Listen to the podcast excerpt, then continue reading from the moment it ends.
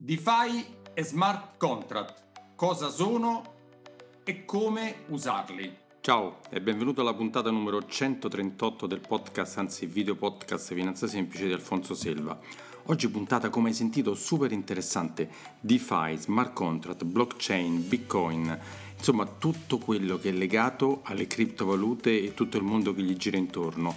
E per farlo, siccome io ne parlo ma non sono un super esperto, ho intervistato un super esperto, Vincenzo Rana. Se ti va di vedere l'intervista, oltre che sentirla, puoi andare sul mio canale YouTube Finanza Semplice e goderti l'intervista in video oltre che in audio. Sentilo tutto fino alla fine perché è super interessante e se sei un illuminato che è qui ti assicuro che ne vale veramente la pena. Se sei come ho detto un illuminato e ti piace il mio podcast, apprezzi e trovi valore, allora ti invito a lasciarmi le 5 stellette su Apple Podcast e anche su Spotify perché da un po' anche Spotify e a lasciarmi se ti va una bella bella eh, recensione su Apple Podcast. Siccome la puntata è molto lunga e ho piacere che tu la senta con tranquillità e ti prenda tutto il tempo per sentirla, l'ho spezzata in due parti. La prima parte oggi, venerdì, e la seconda la troverai lunedì.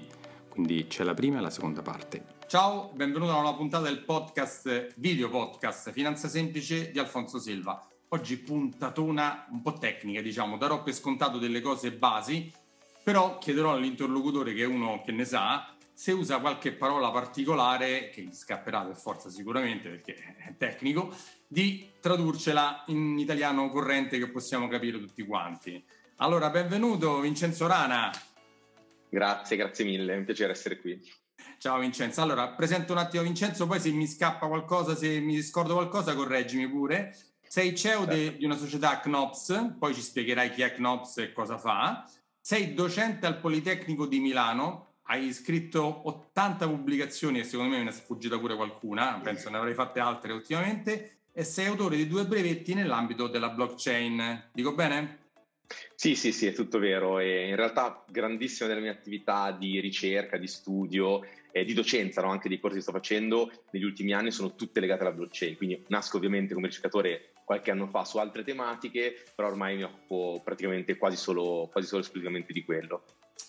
Prima di ritornare da te, un attimo, parlo io un secondo, mi, presen- mi ripresento il mio libro Come investire i tuoi soldi senza sbagliare che potete trovare sul mio sito www.alfonsoselva.it e se vi piace le cose che produco c'è anche un bottoncino Buy Me a Coffee, potete fare un'offerta per finanziare queste, queste cose che faccio per voi. Allora, Vincenzo, torniamo a te. Chi è Knops e cosa fa? Questo nome un po' strano, Knops. Eh, magari sì, ti nome... raccontarci com'è nato, cosa fate.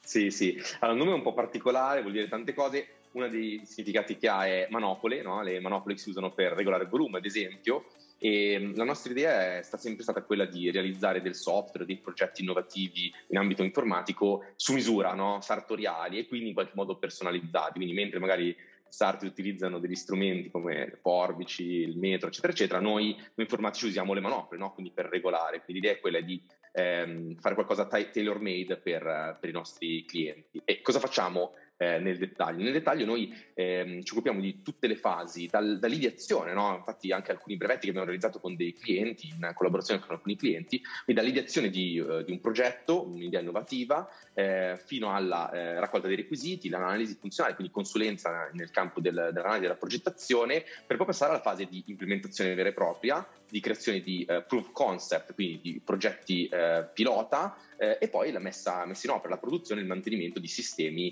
ehm, com- informatici complessi. Tendenzialmente noi ci occupiamo di blockchain eh, unita a, per esempio, IoT, domotica, anche a queste altre sfere abbastanza interessanti eh, e quello che facciamo è cerchiamo di seguire il cliente, come dicevo, a 360 gradi, quindi dall'inizio fino alla fine di un progetto. Ovviamente non è solo questo quello che facciamo, a volte ci capita di entrare in un progetto solo per qualcosa di specifico, ad esempio, per esempio per progettare e realizzare gli smart contract. Che cosa sono? Lo, lo vedremo tra poco. In pratica, tradotto per noi poveri mortali, siete una massa di smanettoni nerds che prendete tutte le idee strane che possono venire e le traducete in una cosa concreta e realizzabile. Questo, no? Diciamolo così, dai. Sì, sì, sì, sì. Una buona parte di noi sono smanettoni nerd, poi abbiamo anche altre componenti, altrimenti non staremmo in piedi, sai Vabbè. che sono necessarie, però sono d'accordo con te. Gran parte Avrete di noi pure proprio... qualcuno che pensa al commerciale, uno che pensa alla finanza, l'altro che pensa alla parte tutta eh, di compliance e quant'altro. Immagino queste figure un po' così. Sì, sì, sì barbose, un po' così, dai, quelli, quelli sono quelli strani che pensano a queste cose qua. Eh. E il marketing, si è dimenticato anche il marketing, il che marketing, è sempre importante. Senti, partiamo sulla domanda che molti si fanno, due cose che abbiamo detto, la DeFi, cioè la decentralized finance, la finanza decentralizzata, detto in italiano, che uno dice, vabbè, la finanza, che vuol dire finanza decentralizzata? In che senso? Spiegacela un attimo. Cos'è? Sì, allora ci sono eh, diversi elementi che caratterizzano la finanza decentralizzata che sono interessanti. La sua è il primo, che non è in realtà legato prettamente alla blockchain, ma, ma viene utilizzato uh, negli, nei sistemi blockchain, è il fatto che eh, si può eh, interagire con un sistema, in questo caso sistema blockchain, eh, senza intermediari, no? Quindi io posso operare con dei valori, trasferire dei valori, per esempio, ma anche fare qualcosa di più, no? quindi fare per esempio dei prestiti, fare, eh, mettere insieme dei valori, fare dei prestiti, prendere gli interessi, dividerli, quindi fare dei fondi di investimento, il tutto senza intermediari. E questa cosa è un po' strana per chi conosce la finanza tradizionale, no? Nel senso che... Eh, vorrebbe dire, stai dicendo che è una finanza in cui non ci sono le banche, in cui non ci sono le finanziarie, in cui non ci sono tutte queste entità che oggi esistono, pure io lavoro per una banca importante mm-hmm. a livello nazionale, però diciamo una persona può fare tutto senza avere il tramite di una banca, diciamolo semplicemente così? Allora, estremizzando sì, ah, però secondo me non è questo il vero futuro della finanza decentralizzata, l'idea è il cambiamento degli equilibri. Nel senso che oggi, quando io eh, attivo o mh, fruisco di un servizio di, eh, di finanza, un servizio finanziario, ci sono diversi elementi in gioco. Allora, prima di tutto c'è un qualcuno che mi informa, mi spiega cosa fare, mi dà dei consigli e questo è un ruolo. Poi Ad esempio qualcuno... quello che faccio io. Il consulente. esattamente, il consulente, bravissimo, questo è il ruolo, diciamo, chiamiamolo ruolo consulenziale. Poi c'è qualcuno che prende i miei soldi e li tiene, no? E questo lo fanno a, a volte le banche, possono farlo altri, altri, istituti. Poi c'è qualcuno che prende questi soldi, li investe da qualche parte ed è responsabile di dividere i dividendi, eccetera, eccetera. Ci sono tanti ruoli, no? Questo è vero anche per operazioni più semplici. Pensate quando comprate su eBay, su Amazon, c'è qualcuno che fa il trasferimento del bene, l'invio, la logistica, qualcuno che tiene i soldi finché il bene non è arrivato. Ecco, con la blockchain eh, questi ruoli che solitamente sono tutti compattati in una o in pochi individui possono essere separati, quindi potrebbe esserci una persona che è estremamente brava a decidere, a risolvere una disputa della questione di un pacco, quindi il pacco è arrivato, danneggiato sì o no, e c'è una persona che ha degli strumenti tecnologici di analisi di immagine o non lo so, qualunque cosa, estremamente brava a risolvere questi casi, ma assolutamente insicura dal punto di vista economico. Immaginate, magari non ha dei sistemi di sicurezza, quindi non potrebbe avere tutto il suo computer di casa che potrebbero diciamo, rubare in qualunque momento. Allora io posso con la blockchain separare queste cose. Qualcuno tiene i soldi, qualcuno decide. In realtà lo step oltre è che qualcuno che, quel qualcuno che tiene i soldi può essere un programma, quindi un qualcuno che se mi permetti, diciamo, è un po' più difficile da corrompere, da, eh, diciamo, a cui far cambiare idea. È un algoritmo. No? Dai, diciamo che è, un algoritmo, che molti lo capiscono oggi, tutti parlano di algoritmi, eh? diciamo sì, così. Sì. È un algoritmo che se gira su blockchain non è modificabile, non è interrompibile e quindi questo è interessante, no? Quindi è un qualcosa che non si può, non si può bloccare. Quindi io so, per esempio, ehm, che quella cosa succederà di sicuro. Ti faccio un esempio di un prodotto finanziario più base che mi viene in mente, stupido Vai. ovviamente, ma no, per capirci, immaginate che eh, l'esempio che facciamo di solito è eh, c'è il Black Friday, no? io so che eh, durante questo periodo di, di promozioni io spenderò tutti i miei soldi o gran parte dei miei soldi, ho paura di farlo, allora cosa succede? Una banca, un istituto, chiunque eh, inventa questa cosa, dice facciamo così, tu mi mandi tutti i tuoi soldi e io tra una settimana te li ridò, così tu non li hai spesi, mi paghi 50 euro no? e però tu almeno non si è speso il patrimonio. Ora, se io, ovviamente tu ridi giustamente, no? però immaginati se io adesso ti dicessi invia, inviami tutti i tuoi soldi, ti mando l'IBAN, io spero bene che tu non me li manderai, no? Non me li manderesti, giusto? Se lo dicessi no, non, saresti... Come faccio dopo a sapere che me li ridai dopo alla fine? Bravissimo. Quindi chi può fare un prodotto finanziario, per quanto semplice di questo tipo? Lo può fare una banca. No? Una banca ti può dire, guarda, c'è un contratto, io tra una settimana ti ridò i soldi.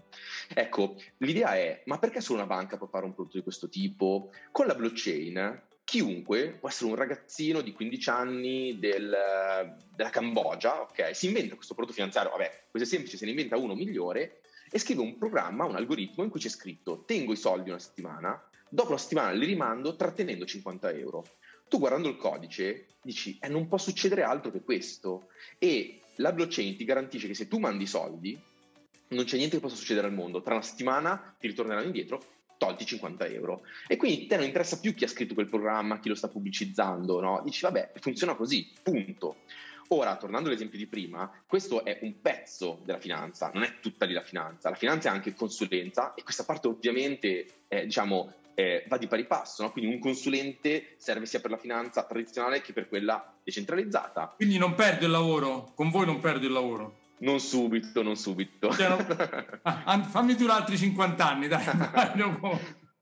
No, ma come tante cose, eh, le nuove tecnologie non è che eh, diciamo soppiantano quello che c'era prima e distruggono tutto, riconfigurano, no? Quindi, mentre oggi, per esempio, una banca tiene i tuoi soldi, quello che può succedere è che un domani una banca ti aiuterà a mantenere le tue credenziali per accedere ai tuoi soldi ok? Quindi comunque la sua funzionalità rimane intatta, però sì, diciamo, viene un po' spostata in un, mondo, in un mondo un po' diverso. Oggi se ci pensate, tutto quello che voi pensate di detenere, di avere di digitale su internet in generale, in realtà non è veramente vostro. Questa è una cosa che pian piano verrà fuori sempre di più a partire da un account, no? da un account di uh, un social, a partire da un account bancario, i soldi avete in banca, ma il vostro numero di cellulare anche, il vostro numero di fax ce l'avete, sono tutte cose che voi pensate vi appartengano, però pensateci bene, voi potreste prestare o noleggiare una sola di queste cose a qualcuno in cambio di denaro? No. Potreste bloccare, evitare che qualcun altro mai le usi? No. Il vostro numero può essere assegnato domani a qualcun altro. Certo, voi poi fate causa alla compagnia telefonica, ovviamente probabilmente vincete, però può, può succedere, no? Mentre un oggetto che avete in mano non può esserci qualcun altro dall'altra parte del mondo che pam, ve lo toglie. Eh, quello sarebbe furto, anzi dovrebbe scassinare, entrarvi in casa. Quindi tutto quello che avete di digitale, come un account su Facebook, in realtà non è vostro, è di Facebook, che vi concede di accedere, tant'è che Facebook vi può bannare da un momento all'altro. Ecco, con blockchain succede un passaggio, le cose diventano vostre, cioè nessun altro le può spostare e muovere se non voi. Qui stai entrando un po' sul web 3, web 3.0, diciamo che è un po' assolutamente la nuova, sì. ne abbiamo parlato anche in un'altra, in un'altra puntata che ho fatto, che è la nuova frontiera, cioè dire i dati non sono più di Google, di Facebook, di chiunque altro, ma sono i miei e tu mi paghi per usare i miei dati perché loro praticamente fanno i soldi con i nostri dati, cioè con quello che pro- questo video che metterò su YouTube, YouTube ci guadagna con questo video che metterò su YouTube, ma io se mi pagheranno mezzo euro fra tre anni sarà tanto, quindi e quindi Beh, tu mi stai sottovalutando, eh? Mi eh? stai sottovalutando perché io ho un pubblico di una certa entità, quindi... Vabbè, allora, no, ma guadagneremo tanti soldi, ma poi ti facciamo a metà.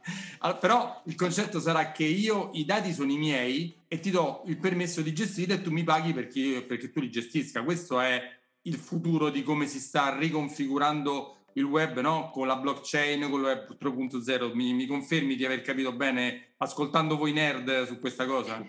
Sì, sì, questo è un pezzo del tutto, ovviamente i dati sono miei, ma eh, che tipo di dati ad esempio? Banalmente il vostro nickname no, che voi utilizzate all'interno di un sito, che può sembrare una cosa banale, ma non è vostro, no? Cioè, voi lo prendete, poi un altro servizio magari non c'è più, no? Banalmente avere un nickname uguale su tutti i servizi è una cosa difficilissima, no?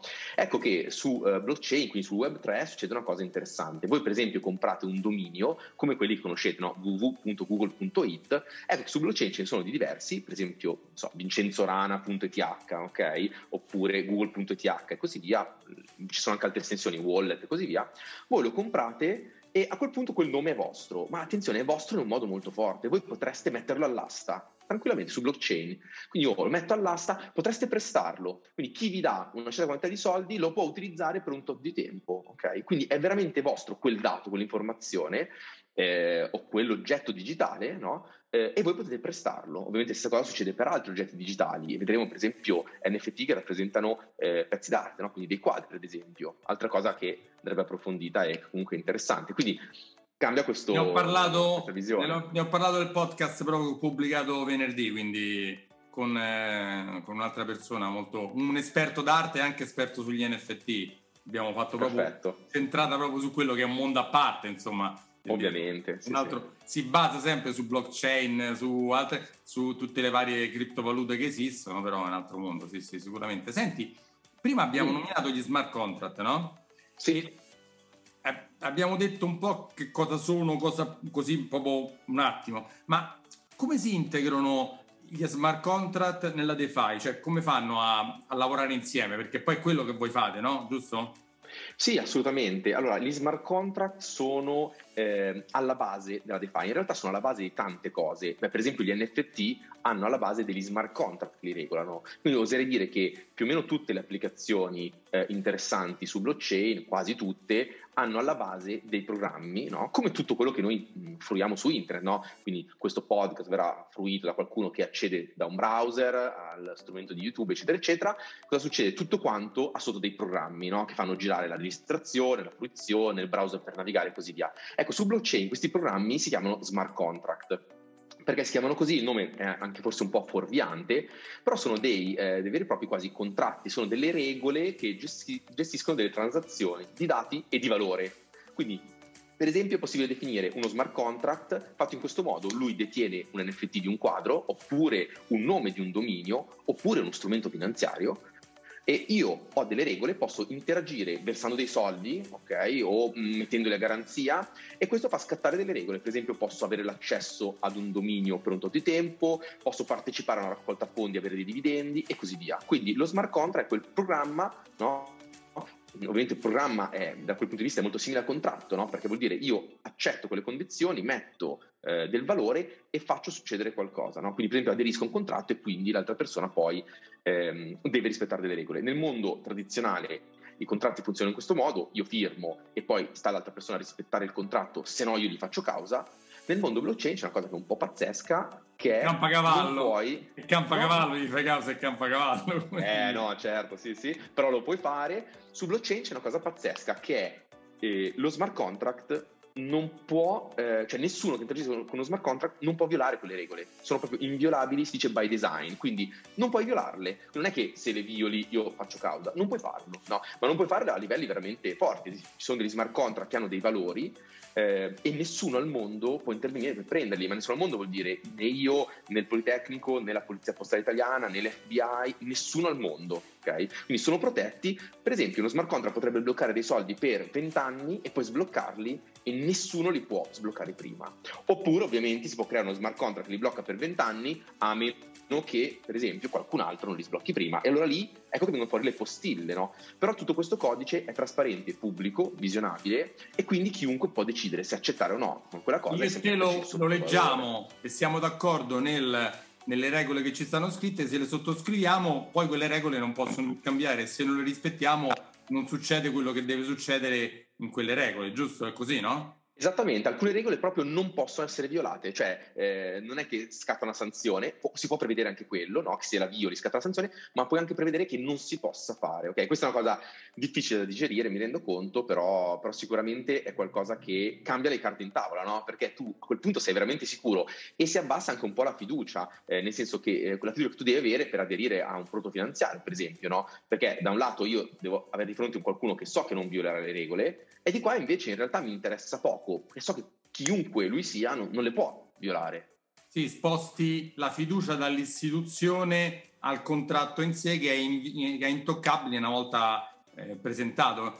Sai, le prime volte che mi hanno spiegato questo mi hanno sempre fatto l'esempio base no, per noi poveri mortali del, mm, dell'uso degli smart contract in assicurazioni, sulla parte assicurativa, certo. no? che per esempio mi hanno detto, mi ricordo le prime che lessi, se la, io stipulo un contratto di eh, rimborso se l'aereo fa tardi, non devo poi fare domanda perché se automaticamente l'aereo fa, fa ritardo di due ore e prevedo un, un previsto rimborso di 100 euro, automaticamente io non devo fare niente, mi arrivano i 100 euro di rimborso, quindi non c'è nessuna azione da parte mia, nessuno che può dire no, non li prendi perché allora è successo la neve, cioè niente, punto, me li danno sì, e sì, basta. Sì. Quindi questo... Questo in realtà è un prodotto vero e proprio, si chiama Eterisk, immagino tu, stessi facendo riferimento a questo. Eterisk è una società che fornisce questo tipo di assicurazioni, per esempio proprio sui ritardi dei voli aerei, ma ne fa anche altre, su inondazioni e così via. Quindi è assolutamente, assolutamente così. Senti, però la DeFi, eh, sempre parlando con voi, smanettoni nerd bravi, eh, è molto diffusa sul discorso delle criptovalute, no? magari affrontiamola certo. un attimo. E qua io ho dei grossi dubbi, perché a parte il Bitcoin, che eh, è fondato sul discorso del blockchain, che è immutabile salvo, adesso non affrontiamo, però le altre criptovalute, prendi la, la più famosa, a parte il Bitcoin e Ethereum, non è vero che è una DeFi, ma non è vero che è decentralizzata, perché il, il, il creatore del, dell'Ethereum di altre sono stati bucati, hanno cambiato, hanno fatto... Cioè, non, questa cosa degli smart contract sulla DeFi in ambito criptovalute non è così vera come col Bitcoin, perché il Bitcoin non, è, non ci sono mai stati cambi salvo che un accordo generale. Invece sulle altre criptovalute ci sono stati un po' di macelli. Io su quelli ecco, non, non sono molto confidente. Tu che dici? Allora, eh, in realtà eh, Ethereum come protocollo non è mai stato infranto no, ad oggi. Eh, no, infranto no. No, no, no, non ho detto no, infranto. Okay. Però, per esempio, quando anni fa eh, un, qualcuno capì che era scritto in un certo modo, hai detto giustamente che Ethereum non è mai stato violato, è vero. Io mi riferivo a quando hanno fatto il fork famoso per evitare che chi aveva rubato degli Ethereum, perché aveva, se l'era rubati da un wallet, se non mi sbaglio, tanti sì. anni fa, e hanno cambiato le regole in corso, no? Cosa che invece per altre cose è un pochino più difficile fare, o no? Ma allora la questione è un po' complessa, però assolutamente eh, è vero quello che dici. Allora, da un lato, però, eh, come tu eh, avrai visto, questa cosa è successa una volta nella storia, no? Non è mai più successo. È successa, tra l'altro, una votazione del tutto democratica, nel senso che ehm, c'è, stata una, ehm, diciamo, c'è stato uno smart contract che è stato bucato, questo sì, eh, questo è un po' come dire che eh, io e te facciamo un contratto, il contratto però ha dentro una falla perché io ho sbagliato a scriverlo e allora tu mi, mi puoi fregare, no? Quindi questo non vuol dire che la giustizia è sbagliata, vuol dire che eh. quel particolare smart contract è sbagliato. Questo... Cosa è successo? È successo che quello smart contract aveva un errore, un problema che è stato sfruttato da delle persone eh, c'è stata una situazione molto particolare in cui era possibile recuperare il, danno, insomma, tornare indietro, ed è stato fatto scegliere alle persone, alla comunità, se preferivano una cosa o l'altra, quindi preferite questo o quell'altro. E le persone si sono spostate sulla rete dove eh, preferivano vivere, quindi preferivano vivere nella rete in cui chi ha preso i soldi a quello smart contract sfruttando il bug eh, era un... Era ladro oppure era una persona onesta che ha usato eh, diciamo, il contratto così come c'era scritto no? e, e, la gente ha scelto la gente si è spostata in massa sulla versione che adesso noi chiamiamo Ethereum e in minoranza circa un 10% su quella che noi chiamiamo oggi Ethereum Classic e in realtà entrambe oggi convivono quindi eh, non è che è sparita la storia in cui il furto è avvenuto o non è avvenuto quella in cui il furto è avvenuto c'è ancora si chiama Ethereum Classic e se qualcuno di voi ritiene che sia giusta quella storia può utilizzare quella invece di Ethereum no? la votazione democratica ha fatto sì che la gran parte delle persone in realtà preferisse eh, diciamo, sottrarre il maltolto a chi l'aveva eh, frodato perché era evidente che era un furto e, e quindi quella è la catena che oggi è più, è più, famosa e si chiama appunto Ethereum. Quindi in realtà è una sorta di votazione democratica che è successa. Tra l'altro ovviamente se succedesse ogni tre giorni questo potrebbe essere un problema, no? Però abbiamo visto nella storia che è successo diversi anni fa, una volta e poi non è più successo. Quindi eh, tendenzialmente questo è quello che ci aspettiamo no? che, che, non succeda più oppure se succede è una cosa grave in realtà io ritengo sia abbastanza bello no? immagina che adesso salta fuori che una persona si accorge che c'è un bug in tutti gli smart contract del mondo e lui prende tutti i soldi di tutti no? allora penso sia bello poter dire attenzione è vero il codice legge no? Eh, però fermi tutti questa roba qua non va bene, no? Allora magari è bello che tutti si mettano d'accordo e dire no, quella roba lì non va bene. No? È un po' quello che sta succedendo oggi, no? Quando ci sono le guerre, se tutta la popolazione si schiera contro una guerra o a favore di una guerra, questa è un'indicazione che forse, diciamo, va tenuta in considerazione. Ecco. Vabbè, però io sono sempre un po' diffidente su tutta la DeFi basata sulle, sulle criptovalute che non siano blockchain, che non siano bitcoin. Tu, tu come la pensi su questo? Invece? Ma allora ci sono delle potenzialità pazzesche. Ti faccio un esempio. Mettiamo che tu, eh, ah, io ho un amico no, che, ha, che, ha, delle cripto, ok? Un certo tipo di cripto, potrebbe essere bitcoin o altro. Eh, lui ci crede ciecamente, pensa che queste cripto aumenteranno in futuro, quindi non le vuole vendere nessun costo, non vuole venderle, però deve fare delle piccole spese, no? deve comprare da mangiare, eccetera, eccetera. Allora dice, facciamo così, chi è che mi presta dei soldi in cambio io gli do uh, le mie cripto e poi quando gli ridò i soldi mi ridà le cripto? E magari tu lo puoi fare questa cosa, no? Ecco, come facciamo a farla? Questa è una cosa che noi potremmo fare, no? Allora, quello che può fare lui è rivolgersi a una banca, no? Va a una banca, dice io ho eh, degli asset a garanzia, si fa fare un mutuo se volesse comprare una casa, se vuole qualcos'altro un finanziamento, no? Perfetto, e se questa persona per esempio, mettiamo, non ha una carta d'identità, è un profugo, è una persona in uno stato in cui c'è la guerra e quindi non ha non può presentarsi con qualcosa di creditizio forte, però lui ha le criptovalute, no? Come può fare? Ecco che nella finanza decentralizzata può avvenire questa cosa. Tu immagina, lui prende, lui ha, mettiamo 10 Ether, no? Oggi Ether vale circa 2600 euro, no? Questo circa 26.000 erotti euro. E lui dice, guarda, io avrei bisogno di 10.000 euro, io ti do i miei 10 Ether, ok? E tu mi dai 10.000 euro veri, io ci compro la roba. Quando io ti ridò 10.000 euro, tu mi ridai i miei eh, 10 Ether, però attenzione, 10 Ether valgono 26.000 euro, tu giustamente vorrai un piccolo interesse, no? Perché se no, che l'hai fatta fare questa cosa? E lui dice, calcoliamo il tasso di interesse, il 15% annuo ripartito, eccetera, eccetera, questo eh, può essere un patto che voi due fate. Come facciamo a renderlo vero? Eh, tu glieli mandi, lui te li manda e poi lui sparisce, no? Okay, facciamo uno smart contract. Perfetto, facciamo uno smart contract. Quindi lui imparato, mette eh? Eh, ormai, ormai sei più forte di me. Quindi è interessante il fatto che tu non sai chi è lui, no? Tu non hai idea. Un mio amico, ti ha detto che c'è uno che conosco io, no? Non ha una carta d'identità, non ha nessun. però ha 10 Ether. Lui cosa fa? Lui li mette in questo smart contract. Ovviamente lui non può fidarsi che ti dà 10 Ether, tu gli dai 10.000 euro, poi tu sparisci e lui dice: Ma io li ho venduti a 26.000 euro, il controvalore l'ho venduti a 10.000. No, non può fidarsi di te. Cosa succede? Lo smart contract fa questa cosa. Prendi i 10 Ether suoi e li tieni lì, at stake, a garanzia, fermi. E poi tu invia lui tramite eh, lo, lo, smart contract, non gli manderai 10.000 Ether, ma gli manderai l'equivalente in stablecoin. Per esempio, gli mandi 10.000 USDC, che sono dollari fondamentalmente. Lui poi si riconverte e si va a comprare quello che vuole. Come hai fatto lo smart contract? Tutela te perché se lui entro, mettiamo un anno, non ti ridà i soldi, tramite lo smart contract, ti sblocca lui sblocca i 10 Ether e te li prendi e tu sei contento perché a 10.000 euro ti sei comprato 26.000 euro di controvalore. Però deve garantire anche lui. Cosa succede? Se lui rimette i 10.000 dollari più la percentuale, mettiamo che siano 11.000 dollari, ecco che a te arrivano 11.000 dollari e lui si riprende i 26.000 euro degli Ether. Siete garantiti entrambi. Cosa succede se l'Ether però inizia a scendere di valore? Perché oggi vale 26.000, domani vale 24, poi 23, 22 ecco che c'è una tolleranza, una, c'è una collateralizzazione che viene mantenuta valida quando il valore di Ether scende sotto, mettiamo 15.000 euro, viene in automatico liquidato e tu ti becchi 15.000 euro. Tu sei contento e lui è, è scontento perché è stato liquidato. Ok? Questa cosa qua, se ti rendi conto, ha creato un contratto di prestito con interessi tra te e una persona che non conosci, senza nessuna garanzia. Questa cosa è pazzesca, no? Perché lui potrebbe non essere una persona, attenzione, lui potrebbe essere un software, tu stai facendo un prestito un software, no? Potrebbe essere un alieno, potrebbe essere, non lo sai, però ti fidi perché lo smart contract ti dice che questa cosa funziona. Questo è un tassello, è un mattoncino che unito a tanti altri mattoncini di questo tipo ti permette di realizzare delle applicazioni pazzesche. Te ne faccio due esempi. Eh, la prima è Pull Together.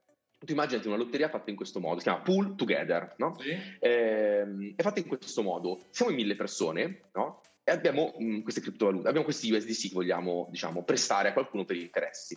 Eh, però vogliamo fare questa cosa interessante, vogliamo anche fare una lotteria. Allora facciamo così, mille persone mettono mille euro in questo smart contract, questi milioni di euro viene prestato a qualcuno che ne ha bisogno in cambio di interessi. Alla fine dell'anno questa lotteria, questo, questo smart contract prende gli interessi. Viene estratto a sorte uno di noi mille, ok? Mettiamo che sia io, fortunato vincitore, tra l'altro viene estratto a sorte in maniera verificabile su blockchain, cosa interessante che è difficile fare senza blockchain, però è una, un'altra puntata. Quindi viene scelto un vincitore, al vincitore vengono dati gli interessi, quindi su un milione di euro, 100.000 euro mettiamo, io vinco 100.000 euro, ho messo 1.000 euro e ne guadagno 100.000. È una lotteria, tu mi dirai, non ti sei inventato niente di nuovo. Una piccola particolarità, chi perde riprende i suoi 1.000 euro da smart contract. Tu metti 1.000 euro, se perdi 1.000 euro, se vince 100.000 euro. E questa è un'applicazione che esiste, ok?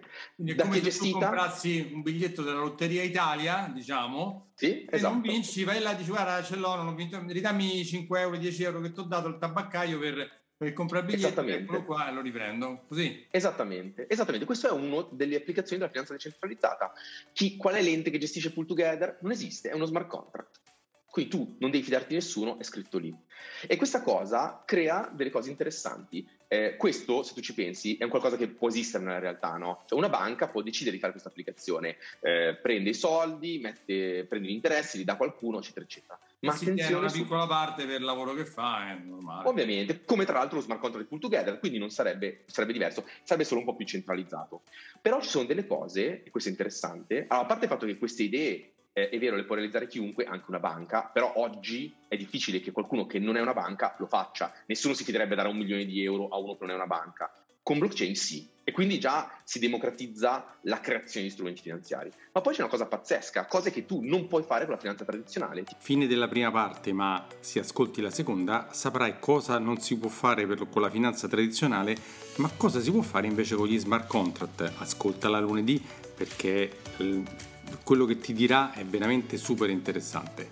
Ciao e ci sentiamo lunedì, ti aspetto.